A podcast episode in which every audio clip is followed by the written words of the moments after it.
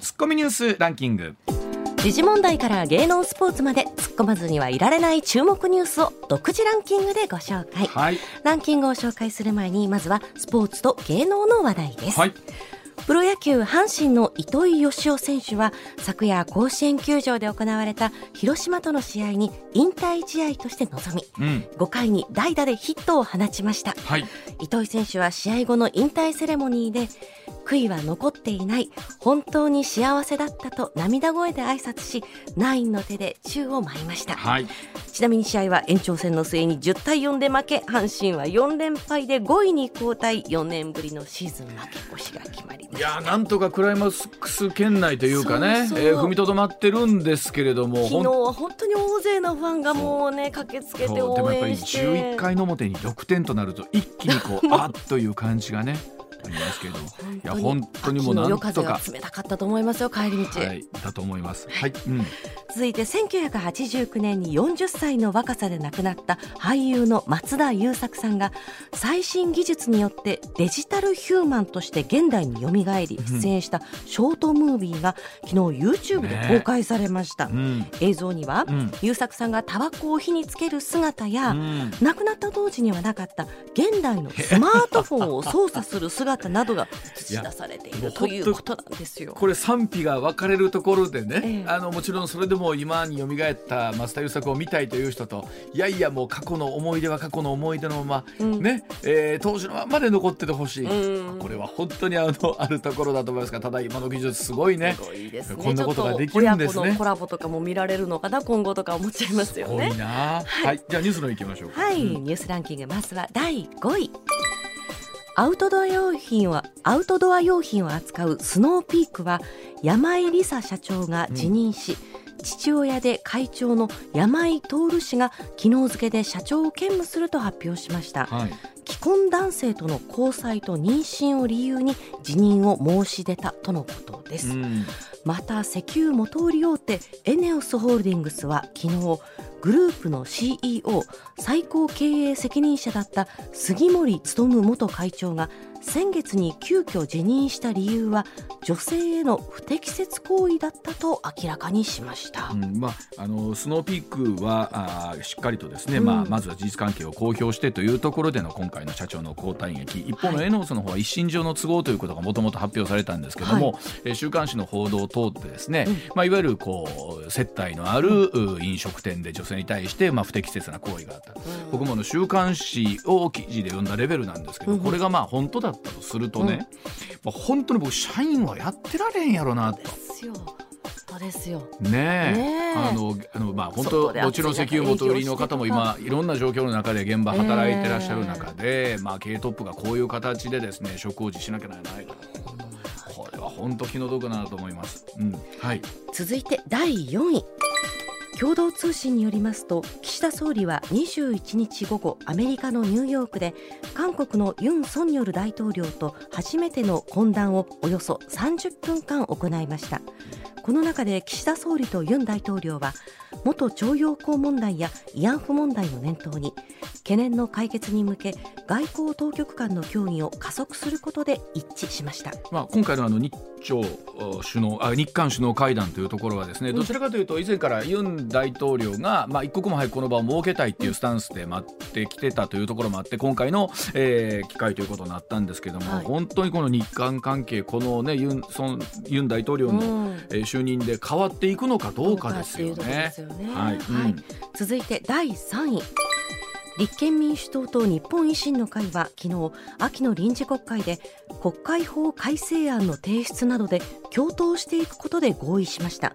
正式な国会内での共闘は初めてです。まあ、本当立憲民主党と日本維新の会っていうのは政策も全然違うし、そうそう。それぞれの国会でのスタンスも違う中なんですけれども、ええまあ、もちろん今回の旧統一教会の問題だったりとか自民、ねえー国会の定数の問題含めてなんですけれども、まあ、その部分で共闘していくということですから、これはそう、ん。どんな国会運営になっていくんでしょうね、これね。うん。はい。続いて第2位は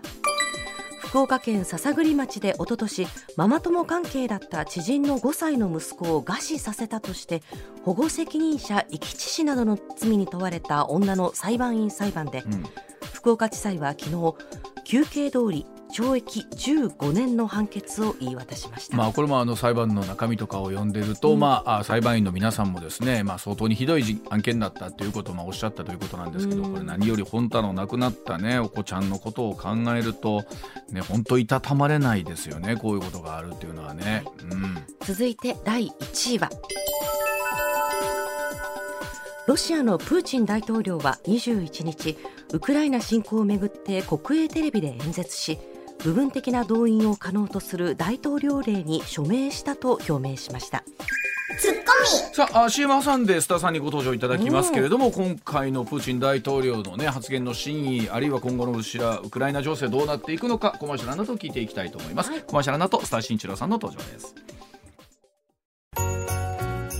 上泉雄一のエーナーではあなたのメッセージをお待ちしています。ニュースについて言いたいことはもちろん暮らしの中で感じたいろんなことぜひ送ってください。メール uwa.mbs1179.com ツイッターではハッシュタグエーナーをつけてつぶやいてください。時刻6時23分回りました。ここからはスター新一郎さんでございます。スターさんおはようございます。はい、おはようございます。はい、今日もよろしくお願いいたします。お願いします。まずはこちらからです。日銀の金融政策決定会合開催、日本経済の行方はどうなるんでしょうか。え昨日と今日の2日間にわたって開催されている日銀の金融政策決定会合。さあ本当に円安進みまして物価の影響というのも出ている中なんですがどのように対応していくのかということでさあ今後今後の日本経済の行方そして今回の会合についてスタさんにお話聞いていきたいと思いますがさあスタさん改めてですけれどもこの金融政策決定会合というね、はい、えーね、話し合いなんですこれ一体何が行われているのかということですよね。で、はい、あの会合ということでね、あんまり耳慣れない言葉なんですけれども、うん、まあ言ってみれば会議みたいなもので、はい、あのこの日銀の金融政策決定会合ってどういう意味合いを持つのかというと、うん、えー、日銀のですね、うん、最高意思決定機関と呼んだらいいんですかね。はい。あの非常に物々しい言い方なんですけれども、ね、要するに日本日銀のですね、えー、基本方針がこの会議で全て決められるというですね、うん、いうことで注目されてるわけなんですね。はい、まあ、まあどうして今回注目されているのかとい。うと、はい、えー、まあ、あの火曜日になりましてね、今週火曜日になってですね、うん、あの総務省が発表した8月の全国消費者物価指数、はい、ね。えー、物価の動きですね、うん、えー、これについてはですね、2.8%上昇しました。と、はい、えー、いうのが出てきたわけですよね。うん、で、まあ、その理由としてはですね、えー、天然ガスであるとか、えー、原油であるとか、そういったものが値上がって、まあね、こういった燃料高の影響があって、うん、えー、31年ぶりにですね、ね、まああの高いこれだけの高い水準を示した、うん、これまで日本はというとあの物価についてはですね長らくデフレつまり、ね、えー、まあ、うん。前回と比べてですね下がっていくというね状況、うん、まあ、デフレってのはイコール、えー、景気が悪いということですから、うん、まあ、これをなんとか食い止めようと。つまり物が物の量よりも、えー、お金の量が少ないからデフレってのになっているんですよ。でえー、ですから日銀はですね異次元の金融緩和というのをどんどんやって、うん、このデフレにえー、をから脱却しようということをやってきたわけなんですね。でいよいよですねそうなってくると、えー、消費者物価が上がったんだから、うん、えー、特に日銀はですね、えー、まあそのいつまでこの異次元の金融緩和を続けるのかというと、うん、えー、物価上昇率2%を目標として、うん、マイルドなインフレ状態になるまでこれを続けますよと、うん、そうするとじゃ先ほど申し上げたように8月の消費者物価が2.8%上がったはいはい。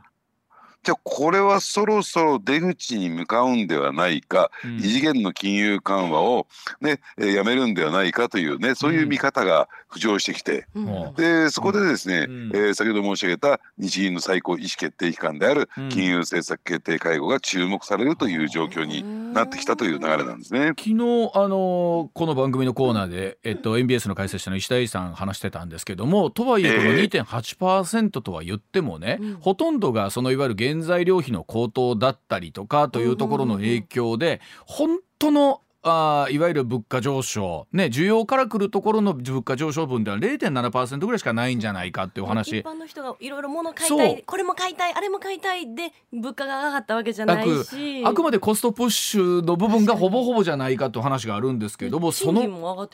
そうそう。そのあたりっていうのは須田さんどうなんですかね？ええ、うん、あのですからね日銀であるとかこれは日本政府もそうなんですけれども、うん、じゃ物価っていろんな、えー、見方があるんですよ。そうですよねでちょっとね専門的で、うん、えー、これもあの難しい話になるんですけれども、うん、要するに全体の平均値を取った、うん、えー、まあ、物価とですね、はい、ただそうは言ってもこういうね、えー、天然ガスとか原油であるとか、うん、こういったのマーケットによってマーケットの動きによって大きく上がったり下がったりする、うん、でこれを入れとくと本当の物価の動きって見えてこないんじゃないのかそうそうそうそう。まずこのエネルギー価格を取り除きますよと、あともう一つは生鮮食料品、ね、これについてはそうおっしゃる通り天候によってですね大きく左右される。いきなり玉ねぎの値段が上がったりキャベツの値段レタスの値段が上がったりしますからね、そういったものも入れとくと本当にこれ物価の動きを反映しているのかということで、まあそういった生鮮食料品についても除きますよと、はい、でそういった2つを除いたものを、えー、カタカナで書くんですけども、うん、コアコア、はい、コアコア物価指数と、はい、って言いますね、はい、いうふうに言うんですが、うん、これについてはまだ2%を達成してないんですね。そうですよねそれがほぼもう1%いってるかいってないかぐらいだそうですからね。ええ、うん、ですからそこの部分については日銀は、えー、現行のですね金融緩和策は続けていきますよということなんですけれども、ただそうなるとですねまあ我々じゃあ庶民にとって国民にとって、じゃあその物価ってあこれはエネルギー価格が入ってるから高くなったんだ、えこれは、えー、生鮮食料品だから高くなったんだっていうふうに見ているかって見てないんですよ。見てないでしょうね。それはもちろんそうだと思います。結果的にで,、えー、で結果的にですねじゃあお菓子であるとかね、あるいはスパゲッティであるとか、レトルト食品であるとかまあこういうそういった商品の価格っていうのは、うん、えー、そのエネルギーの価格であるとかあるいは原材料費のね生鮮食料品の価格が影響されてくるわけですから、うん、そういったものが全て複合化してですから私たち庶民とですね、うん、要するに日銀とか政府の見方っていうのはここでギャップが出てきちゃうんですね。で、ね。うん、じゃあこれどうするんですかっていうものです。そうどうするんですか？ね。本当に。ええ、ですから本来だったらやるべきことはこう決まってるんですよ、うん、つまりどういうことかというと今申し上げたように、うん、えー、まあエネルギー価格の上昇と生鮮食料品の上昇が大きな影響を受けてるわけですから、うん、ですからそれに対してねピンポイントで要するに例えば補助金を出すとかね、うんうんうん、あるいはそういったあの値上がりをですね抑えるような施策を打っていくっていうお金を出してね、えー、例えば政府がその値上がり分を補填するとかっていうそういう政策をやるべきなんですけれども、これがですねなかなか効果的なそうえー、政策が打てていないというのがね、うん、えー、問題なのかなと。だからですからはい。それだけ上がってても、えー、まあ本当おっしゃるように自分たちの財布から出ていく分がかわが増えていってるのに入ってくる分が変わらないという形の値上げですもんね今回はね。ええ。うん、ですからようやくですね政府はですね、えー、20日の日、ね、今月20日にですね、はい、あのそういった値上がり分に関しては、うん、えー、3兆4800億円のね、うん、えー、まあえー、支出といったんですか、うんうんうん、補助金を出しますよと、うんうん、あるいはいろんな、えー、1世帯あたりに対してですね、はい、えー、5万円を支給しますよとか、ありましたね、うん、えー、こういった、えー、ことをやるというふうに言ってるんですけども、果たしてそれで十分なのか。そう、うん、まあもちろん非課税世帯の皆さん困ってらっしゃるとかってあると思うんですけど困ってるのは別にそこ皆さんだけじゃないですもんね。おっしゃる通りです。うん。ですから本来何をやらなきゃいけないのかというと抜本的なことはですね、はいうん、やっぱり景気回復させることなんですよ。なんですよね。でもさっき西村さんがね、うん、意味事項に言っていただいたように、うん、え賃金を上げていくってことは必要なんだけども、はい、それは結果が景気が良くなければ賃金上がってきませんからね。今あのあ上げられないですもんね。コスト分が会社の収入だってそれ全部持ってってるわけですもんね。働く側としてはそれ上げてほしいけど、えー、会社側にしたらいやいやちょっと待ってなってなりますもんね、まあ、一方で例えば円安でまあ大きくまあ利益を上げてらっしゃる会社もある状況の中でねやっぱりそういったところの入ってきた分をどう還元できるのかっていうのもありますよね。ええ、で本来だったらね、あの異次元の金融緩和をやれば、要するに景気が回復するんだというある種そういった、うん、えー、ね、メッセージが送られてきてましたよね。はいはい、これはね異次元の金融緩和ってもう8年を超えてやってるんですよ。そうですそうです。もうジャブもうジャブジャブのジャブジャブですけどもな。かなかですよね。ええ、でところがここへ来てですねやっぱり日銀サイドからある種結論、いろんな各種レポートが出てましたね、その結論を見てみるとですね、私たちは8年を超えて金融緩和をやってきたけども、結論が出たと。それ何か金融緩和政策だけでは景気回復ができない。おいおいお前それ8年やってしそれかいみたいな。あのすみませんものすごい偉い人が考えたんでしょうけど 振り絞って言われましてもですね、まあ、日本中がそらすやろってみんな突っ込んでますよね。そらすや。これ関西人の人突っ込んでほしい誰が言ってくれんのかな。今更かよって話なんですけどまあそれこそささそんなにねもうね日本の英知と言われるようなですよ、ね？偉い人たちが日本中でずっと子供の頃から勉強できた人たちが集まって会合してもなかなかそのこれという策が見出せないわけなんですか。らそれとも我々の方がなかなかまだ向け向いてもらえてないんでしょうかね。どっちなんですかね。でその結果出てきた結論が一つあるんですよ。つまり金融緩和だけではで、うん、えー、景気回復できない、うん、でも金融緩和がしていかなければ景気回復もできない、うん、じゃあ何が不足しているのか、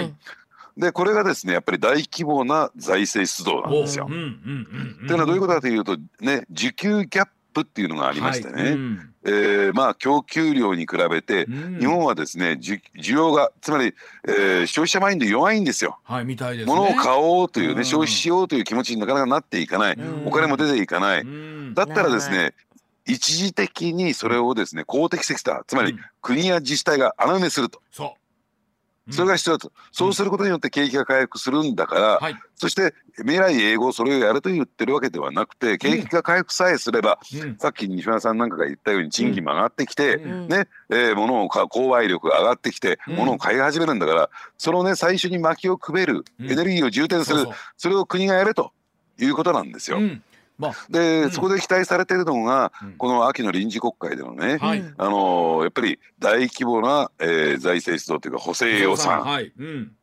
でやっぱりこの辺りについてはですねこれまであんまり、えー、積極的ではなかった自民党サイドは前向きになってきた。どれ,、ね、どれぐらいの規模想定されてるんですか、えー。えー、あのー、ねこのこの番組でもですねたびたび登場する茂木幹事長もその辺りについて。今週も出た。今週も出てきますね。茂木さん茂木さん何とおっしゃってくださってるんですか？ここで出てきます、ね、えー、うん、15兆円規模の補正予算。ほうほうほうそれはでもさっき言った、うん、さっき言った時給ギャップどのぐらいのか30兆円ですよ。あの高橋先生も大体30兆ぐらいはいるっていうふうにおっしゃってましたけどもね。えなんか15兆じゃ足りねえだろうと。やっぱりまだまだ小物界の大物は。これ何でもこれそれそれからすみません。茂木さん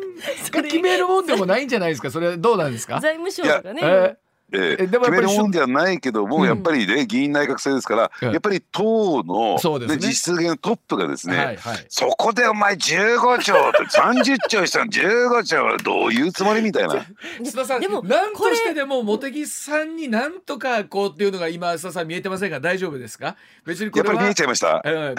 ー、でもまあでももし茂木さんがこの秋の臨時国会で30兆円の補正予算必要やって言って出したとしたら、うん、ちょっとこれまた株が上がるんじゃないですか？あのネーミングをまた考えない感じなんですいや、そしたら僕はね、うん、大物界の小物って言いますよ。どっちにしろどっちにしろ小物が入んねえや。いやいやでもとはいえあのおっしゃるように例えばいろんなデータでその30兆ぐらいっていう話が仮に出てるんだったとしたら、ええ、まあその15兆っていうんだったらちょっとまあもちろんじゃあ財源どうするんだって言った時にでもまあこの状況だったらねやむなしっていうところもあるのかなと思ったりしますしね。いやもうこれはね、うん、財務省全力で顔真っ赤にして止めに入りますからね。そうでしょう。そりゃそうでしょうね。だからその財務省に言うことを聞かせるような、うん、そこが政治のリーダーシップなんですよ。うん、そうなってくるともうそれは岸田さんに頼むしかないじゃないですか。そうなんですよ。うん、ところが今の岸田さんはですね、うん、もう国葬問題、旧統一教会問題で右往左往してますからね。だからそれで言うとあれですよね。まあもちろん総理ってね、うん、えー、いろんなものを考えなきゃいけないと思うんです。首相っていろんな案件抱えてます。それにしては今回例えば党内のそういったことを含めてですけども抱えてる問題が大きいですよね。ここに来て、だって須田さんあのほらまたまた先週から今週にかけてね内閣支持率がまだだだ下がりですよこれ。そうだからそういった意味で言うと、えー、岸田政権がね、えー、まあ退陣しちゃうんじゃないかみたいなね。場合によっては僕はこれはないと思いますけど10月解散なんていうね声が出てきた。出てきますよね。えーっていうところを考えてみると、やっぱり岸田さん。としてはなん。とかですね、あの政権を長らえて、要するにその間に挽回したいと、ねいうふうに考えてる。だから挽回したいと考えてるん。だったら、これ思い切った財政出動すればね。そう。そうそうそう起死回生の一手ありますよねそれで言うとね。えー、でところがですねそれをやろうとすると、うん、今度、えー、財務省が反対する。財務省を敵に回してしまうと、うん、要するに政権の寿命も短くなってしまうんじゃないかというね、ね、このまた先状態に入ってる。どうせ政権の寿命短いんだから いやでも本当ずっと思ってたらこう岸田さんこの夏の参議院去年のねあ今年の夏の参議院を終えたら、うん、安定黄金の3年間って言われてたんですよ。ね、でも、ええ、こうその黄金の3年がですねもう途端になんか足元今崩れてる感じありますもんね。思ってたんと違うって思ってはるでしょうね。いやだけど、うん、やっぱりそういった点ではですね、うん、その世論動向に左右されずに思い切った政策ができる、うん、それいった意味で黄金の3年間なんですよ。確かにですね頑張れば踏ん張れば、えー、国政選挙は向こう3年間ない統一地方選挙あると言ってもえー、地方選挙ですからね。ですからここでですねやっぱりこの秋の臨時国会で思い切って財政出動してなんとか景気経済を立て直せば、ね、はい要するに、えー、岸田さんもですね長期政権の目が見えてくるんですから、うんね、ここはやっぱり覚悟を決めるということが必要なんじゃないかなと。結局もどっち取るかですよね。うん、本当でもそうそうやなそこやねんけどでもなんか、えっと、僕も直接は存じ上げないですけどあの漏れ伝わる岸田さんの例えば性格から言うと、うん、なんか決めきらないまんまこのままずるっといくような感じもしますよね。そうだからここはですね確変していただいてね。確変そうですね。えーえーまあ、ここはですねやっぱり、えー、総理としての、ね、リーダーシップを発揮すると同時に、うん、ね、茂木さんもですね、うん、次は俺かって考えるんだったら、うん、やっぱりここは思い切ってですね 15兆30兆にそうですね小物界の大物から大物界の小物へ脱皮するチャンスなんですよ。そして大物界の大物へとさらにスケールアップするというね。そう。そう。うん、ね。須田さんからその言葉を聞く日が来るんだろうか。ねまあだってこのだってこの番組は、はえー、茂木さん応援番組ですから。絶対絶対してないやん。薄く絶対どっかで思ってないじゃないですか。まあいいや、まあいいや、あの本当もう一回須田さんと茂木さんの対談を僕はねこっそり見てたい。そこいや僕はもうそれももうこっそり見てたい。私こっそり見ときますから上泉さん司会してください。いやいやいやもうここそうなったら上泉さんに行事役やってもらわないと。わしゃ要請まあいいやはいじゃあ続いていきましょう続いてこちらです。さあ時刻6時40分になります。さあプーチン大統領が部分的動員ということで予備役の投入も明言しました。ロシアを追い詰められてるんでしょうか。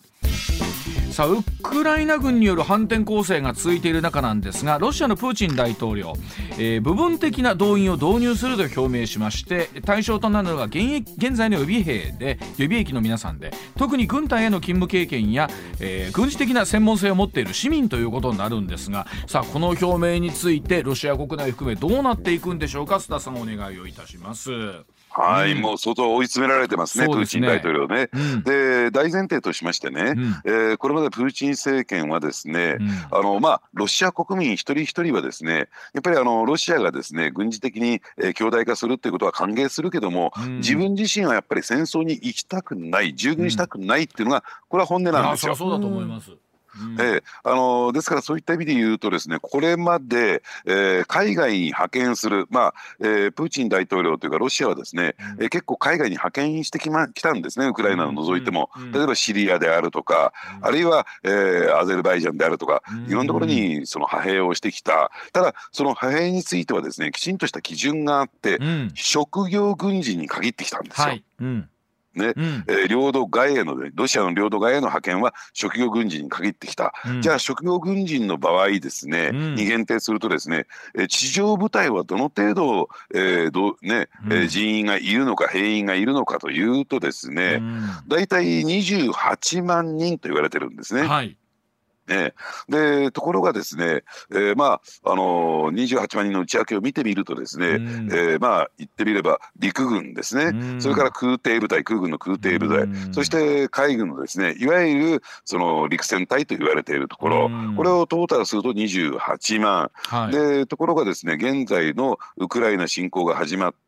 まあ当初ですね最大19万人集結させたというところですから、これがほぼほぼですねまあ言ってみればあののね、えー、あの陸上部隊として見るならば、うん、まあ根こそぎ動員的な形で行われたんですよ。はい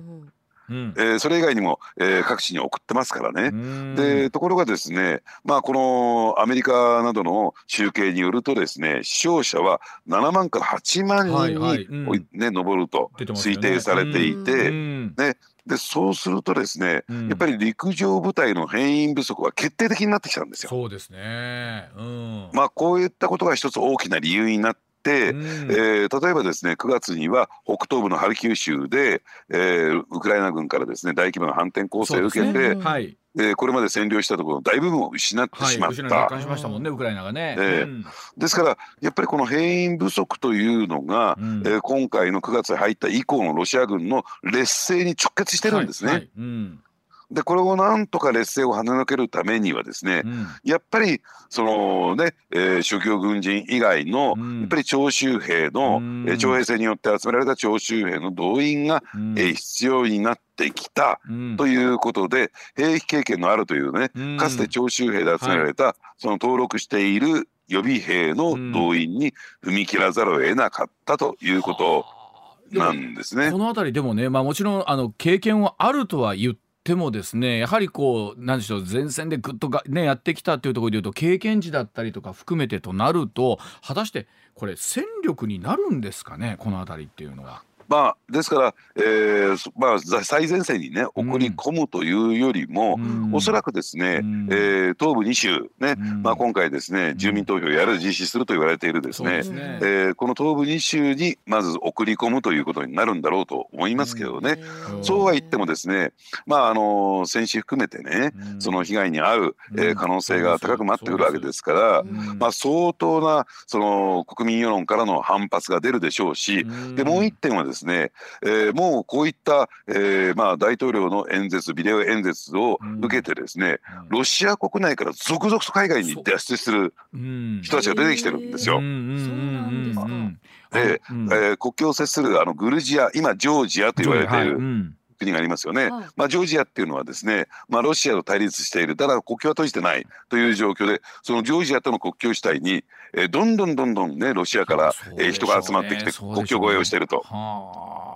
これでも実際ね田田さんあの今回プーチン大統領のメッセージとかを聞いてるとえそれこそもう例えば核の使用についても、うん、もうこれは脅しではないというようなことまでかなり踏み込んだ発言をしているんですけども現実としてこれ本当どうなりそうなんですか？この辺り核の使用ということなんですけども。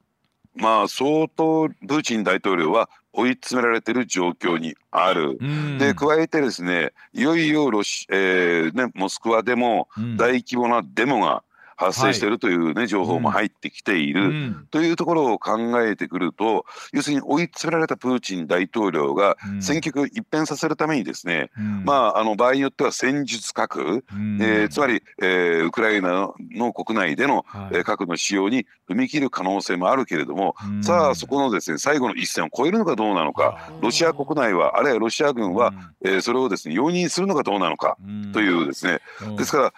あのプーチン大統領をめぐってのある種のこうクーデター的なねそうですね、えー、あれまあクーデターとまで言わないまでも、うんうん、えー、政権打倒みたいなね、うん、そういう動きが起こってきかねないまあそういう状況ギリギリの状況に今入ってきたのかなと思いますよね。これは本当皮肉なもんでね、えっと2月に侵攻始まって、うん、まああのもっと早く解決あのなんなら制圧するはずだったのがちょっと時間がかかった1か月後ぐらいに3月ぐらいに核の使用というのはまことしやかにこう話があったじゃないですか。でその後ちょっとまあ戦況なんだろうなこう膠着状態続いてなんならロシア軍が押してる間っていうのはこういう話出てこなかったんですけど、うん、やはり今度ウクライナ軍が押し返すとなってくると途端にやっぱりこの核っていう言葉が出てくる、まあ、本当この兵器の持ってる表裏じゃないですけどその辺りをこう考えちゃいますよね。そうですね。でただですねもう一つね問題があってですねあの中国との関係なんですよ。はい、もう中国ここ最近ロシアに対しては塩対応っていうかですねそうですね。えーはい、ね非常にこう冷たい対応を取っている。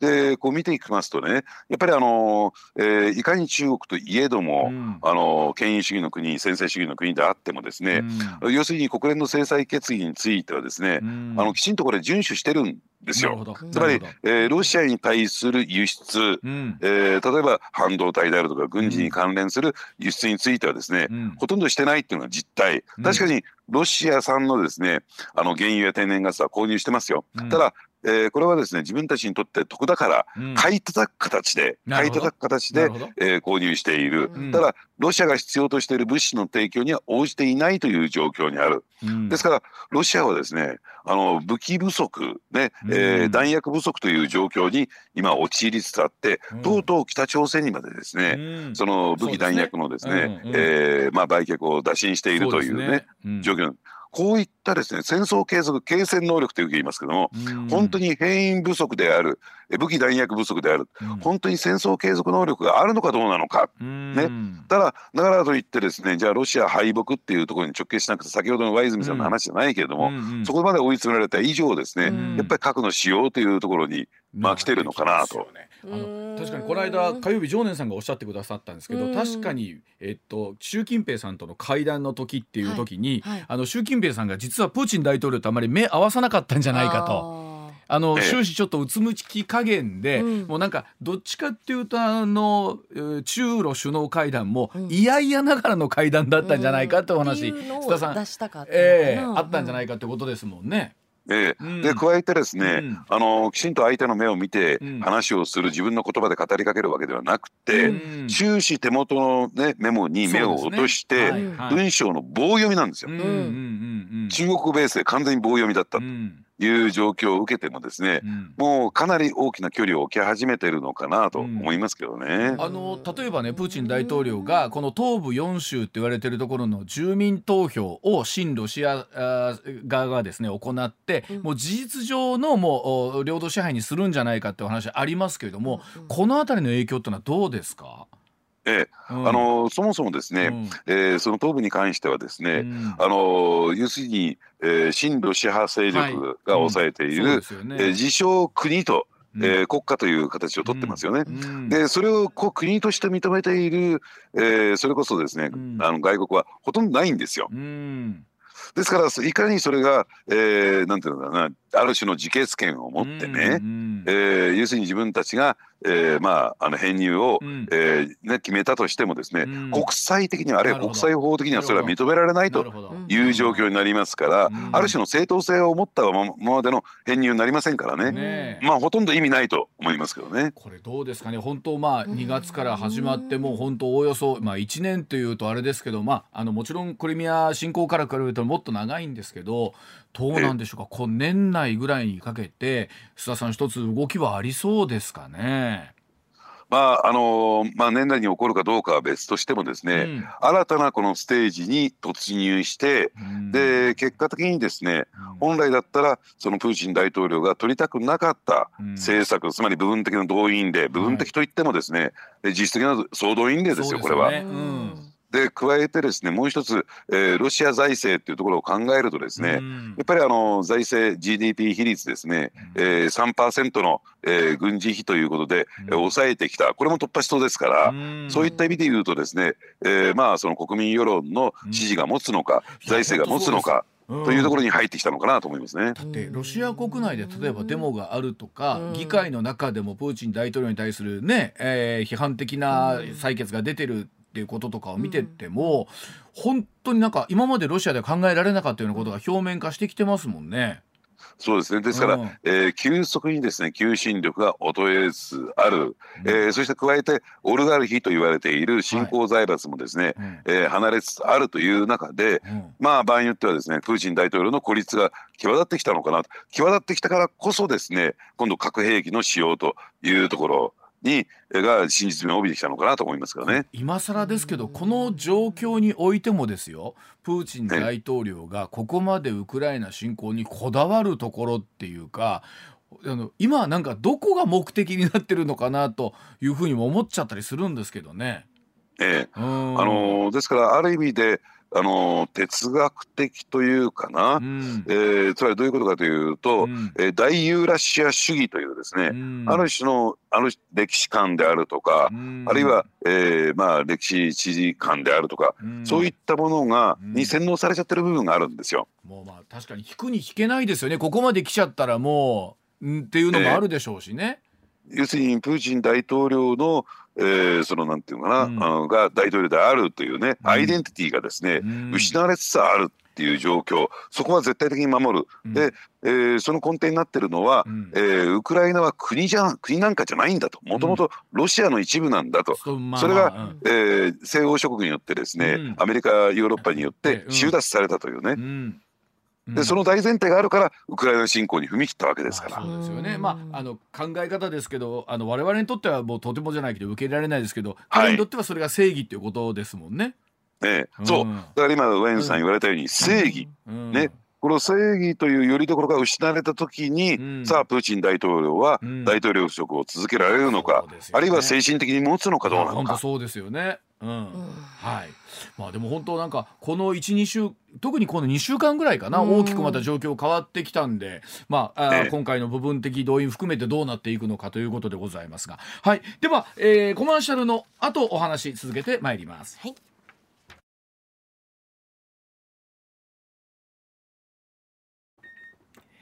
さあ時刻6時54分回りました。続いてこちらです。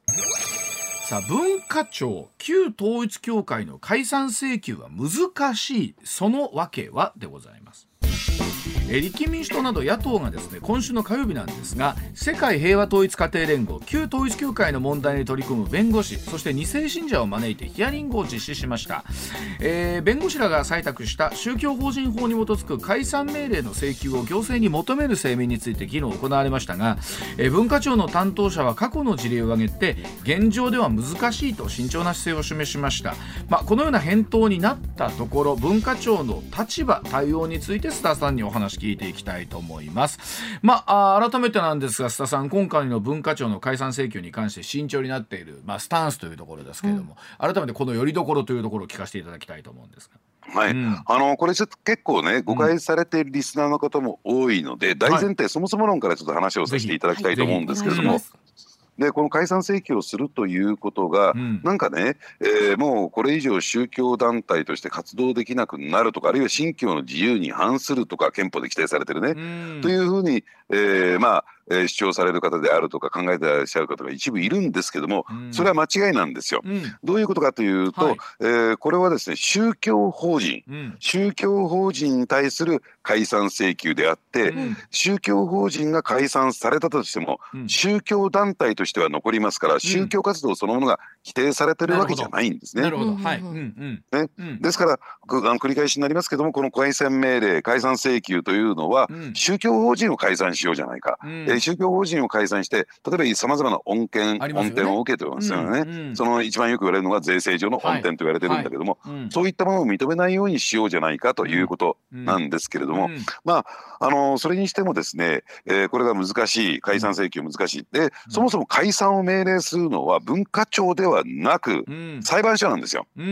要するに文化庁が、えー、裁判所に対して解散請求をし、うん、でその請求内容を見て、えー、裁判所が最終的に判断をする。うん。ということで解散命令を出すということになるんですね、うん。そういう手続きなんですよ。うんうん、で、えー、じゃあどういった時に、えー、解散命令を出すのかというとですね、うん、まあいろいろな法令に違反して、うん、えー、著しく公共の福祉を害すると明らかに認められる行為をしたこととの、えー、宗教法人法では、えー、なっているんですけれども、うん、えちょっとバックとして分かりにくいですよね。うん、あのじゃあどういうことかというとですね、えー、まあ法令に違反してつまり違法行為をしてですね、うんそれが繰り返し繰り返し行われる、あるいは、えー、それは組織だって行われるということで、えー、公共の福祉を害すると明らかに認められた認定された行為をしたことというね、えー、前提がついてじゃあその、えー、明らかに認められるというのはどういうことかというと、要するに何かこう裁判所で確定判決的なね、えー、ものが出て、こういった違法行為が行われましたよ、こういう組織的な行為が行われましたよということが必要になってくる。でそう考えていくとですねこれまで旧統一教会はというとですね、うんうん、確かに霊感商法これ1980年代にですね、うん、えー、まあ、警察が入りましてね、うん、えー、かなり多くの立件が行われて、うん、えー、確定判決も得ているわけなんだけれども、ただこれは信者が個人的個人個人が行ったことであって、要するに、えー、宗教団体が関わったことではないというねそういう主張をしていて、まさにその通りで、えー、例えば、えー、教団の本部に家宅捜索が入ったわけでもない、うん、教団幹部が、うん、えー、逮捕起訴されたわけでもない。うん。という状況を考えるとですね、うん、やはり、えーね、しそういう状況から考えると要するに信者個人個人がやったことで宗教団体とは関連してないんだとしかなってないんですよ。うん、ね、うんただそれはある意味での言い訳と言ったらいいのかな、はい、えー、一方的なこの主張であってね、えー、むしろですね1990年代に入って、要するに、えー、被害届は出てるんだけど警察の捜査がピタッと止まっちゃってるんですよ。こここそが問題なんじゃないかと私は思うんですけどね。なるほどまあそれはさておいて、はい、えー、そういったところから考えると厳格にね宗教法人法に照らし合わせてみると、うん、これは裁判所もねあの解散命令が出せないんではないかとですね、うん、えー、まあ、文化庁を考えて、うん、えー、請求を出したはいいけども解散命令が出なかった場合には、うん、要するに文化庁としてねちょっと、えー、健康用をしたことになるんじゃないのか。という行為になってしまう。ですから文化庁の立場としては明らかに裁判所が解散命令を出すということが望めない以上ですね、うん、そこがですね、ね、見通せない以上、うん、やっぱりここは請求は出せませんよというのが、うん、要するに今の文化庁の立場なんです。すね、ただこれに対して被害対策弁護団の方は、いやいやそんなのあなたが判断することではないと、請求出しなさいと、最終的な判断は裁判所に委ねればいいんだから。と。私もねこっちの立場に、えー、賛成ですよね。要するに、うん、えー、司法の役割を文化庁は果たす必要は私はないんだろうと思いますけどね。あのそれこそ我々やっぱりねどうしても比較するのが90年代あったオウムの話というところとかなり比較することが多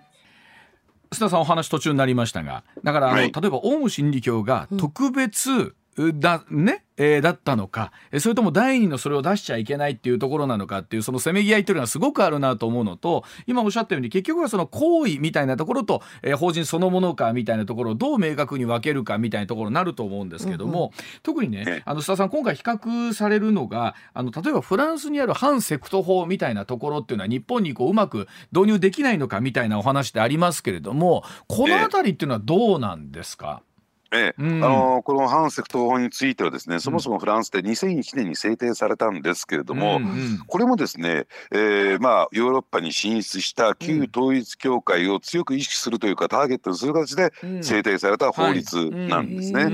でまああのこれどういう法律なのかというとですね、あのまあ、次の3つの条件を満たした場合には、うん、えー、例えば、え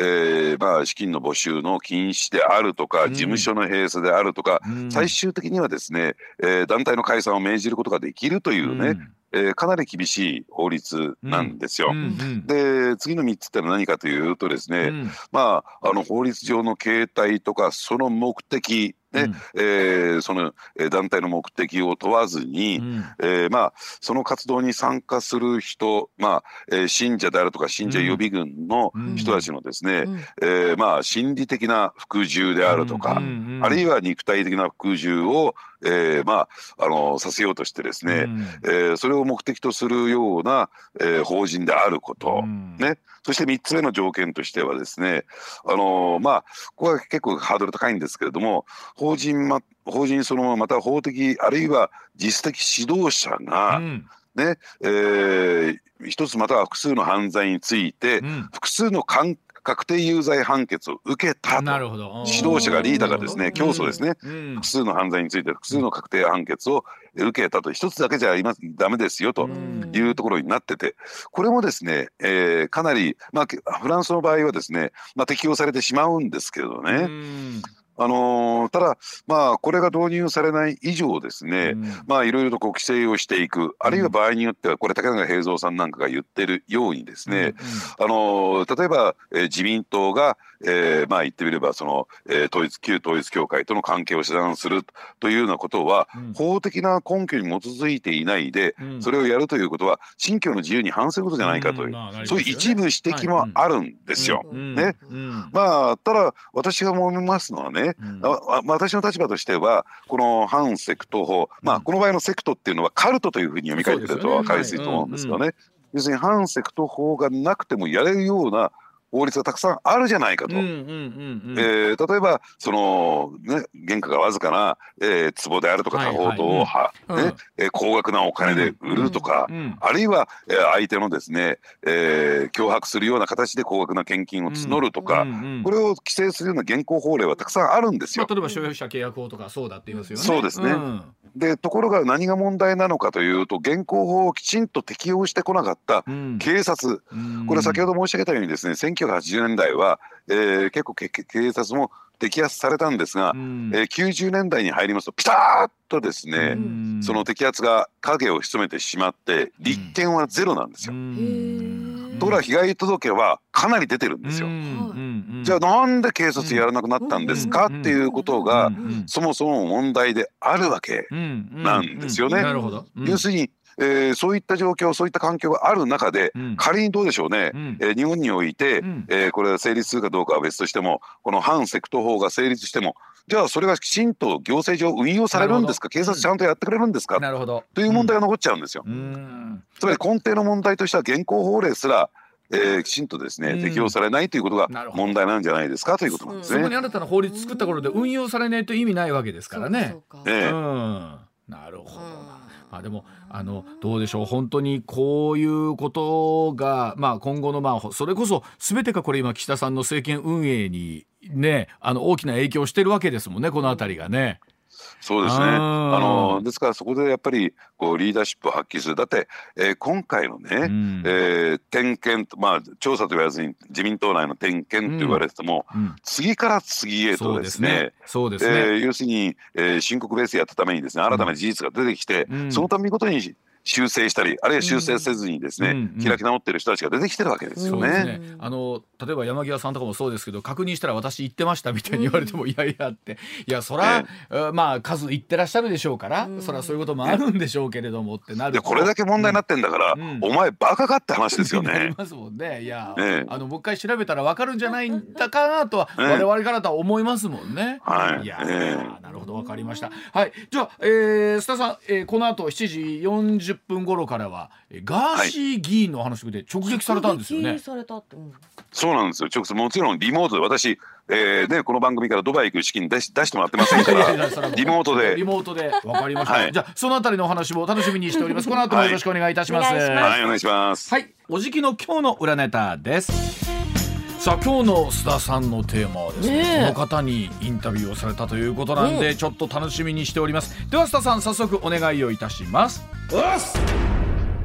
話題のガーシー議員に直撃取材彼に期待することとははい、えー、ガーシーこと NHK 党の東谷義和参議院議員に先日須田さんリモートで直撃取材ということで、うん、まあ、この取材に至る経緯ですよね。さらに直接やり取りした印象などお聞きしたいと思いますが、えー、須田さんこれどういうきっかけだったんですかまず。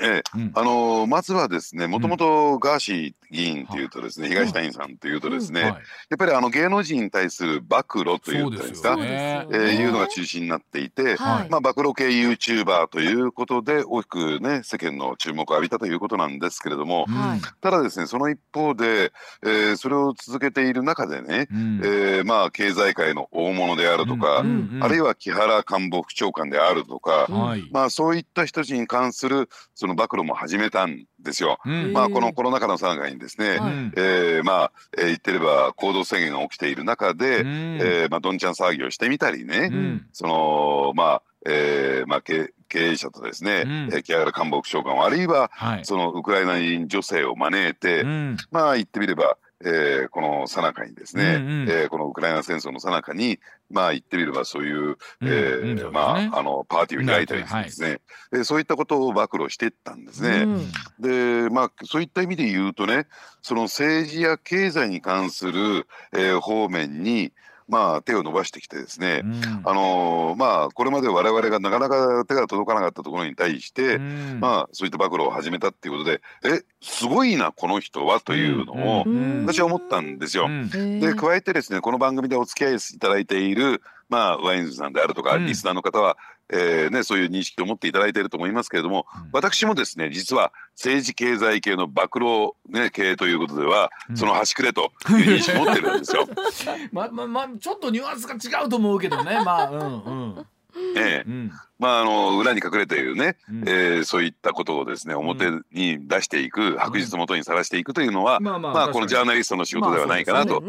思うんですね。でそういった意味で言うとこう共感した部分があるものですから、うん、えー、まあなんとかですね、えー、インタビューを取れないものだろうかっていうことで、うん。うん、まあいろんな各方面に、えー、働きかけてですね接触していったっていうのは実態なんですね。で、えー、結果ポイント取れてということ、えー、えいつだったんですかお話聞けたのは。えっと先週ですか、うん、えー、にですねあのー、まあインタビューできまして、うん、あの議員会館、はい、えー、参議院の議員会館で、えー、リモートでつなぎまして、ね、大体あの5時間ぐらいドバイとは時差があるものですから、はい、ドバイ時間12時からだったら応じられますよということでこっちは5時ということで、はあ、まあインタビューが始まって、うん、まあガーシー議員がですねまだ座ったことがない、うん、えー、議員の、えー、デスクと、えー、椅子に座りましてですね私が。須田さんが座ってガーシー議員の議員会館の部屋からということだったんですねじゃあ。そうなんです。なるほど。はあ。なんか不思議な感じですね。そうなんですね。議員インタビューで議員が座ったことのない椅子に須田さんが座ってリモートインタビュー。はい。ええということでまずね、えー、そのことに関する謝罪から始まりました。なるほどなるほど。申し訳ありませんということで、うん、まああのー、まあそこから始まったんですけれども、うん、まああの思ったよりもですね、えー、非常にこう温厚な方なんだなとソフトな感じな方なんだなと、えー、思いましてね。ただまああの冒頭ですねあの私もともとですねこのテレビラジオの仕事始めて、うん、あのまあ、大阪でいうと ABC 系列の「サンデープロジェクト」という番組が、はいうん、えー、キャリアのスタートなんですよ。はい。はいでまあ30代ちょっとぐらいからかな、うん、えー、その番組に関わり始めていてもともとはレポーター役ですから、うん、えー、スタジオに出て、えー、解説をするとか、うん、えー、まああの議論をするとかっていうことではなくて、うん、その VTR 取材が私のキャリアのスタートだったんですね、はいうん、えー、ですから下積みから始めてるんですよその番組で。でまああのあの番組のですね、えー、っていうのは一番当時ですね最年少が、うん、えー、司会の島田紳介さんだったんですね。でで私がスタジオに出るようになって